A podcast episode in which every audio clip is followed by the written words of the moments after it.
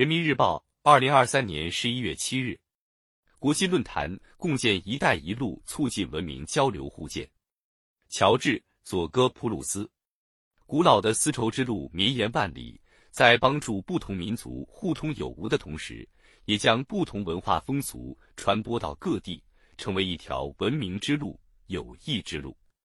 中国提出共建“一带一路”倡议。不仅推动多边贸易和经济全球化深入发展，也促进了不同文明间的交流对话。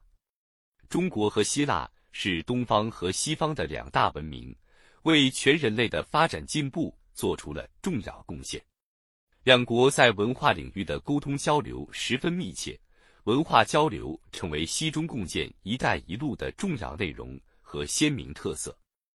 二零一七年。希腊和中国共同倡议发起文明古国论坛，至今已经举办六届，吸引了意大利、埃及、伊拉克、秘鲁等文明古国积极参与，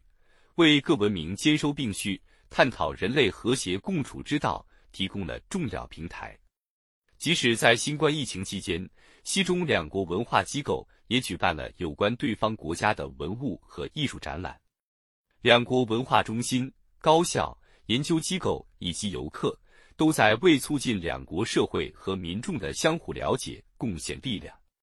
西中文化交流得到两国领导人的高度重视。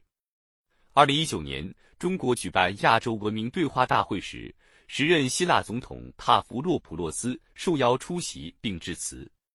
他重点阐述了不同文明和平共处、加强对话的重要意义。指出，希腊和中国在这方面的理念是相通的。二零一九年对希腊进行国事访问前夕，习近平主席在希腊媒体发表署名文章，高度赞扬古希腊文明，并在访问期间专程参观了雅典卫城博物馆。今年二月中西文明互鉴中心的成立，让两国文化交流水平达到新高度。习近平主席复信希腊学者。祝贺中西文明互鉴中心成立，指出两国建立中西文明互鉴中心，致力于推动中西文明交流互鉴，促进各国文明发展，具有十分重要的历史和时代意义。希腊政府也期待进一步提升同中国之间的文明交流合作，加强两国学生和学者之间的联系，促进两国人民更好了解彼此，推动各领域合作向前发展。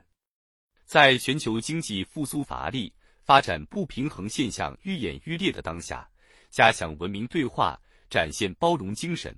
对于应对全球性问题十分重要。中国提出全球文明倡议，是中国尊重文明多样性、坚持文明对话、推动超越文明隔阂的重要努力。中国的主张不同于一些国家的文明冲突论调。获得了包括希腊在内的国际社会的普遍认同。中国推动文明交流互鉴的努力一以贯之。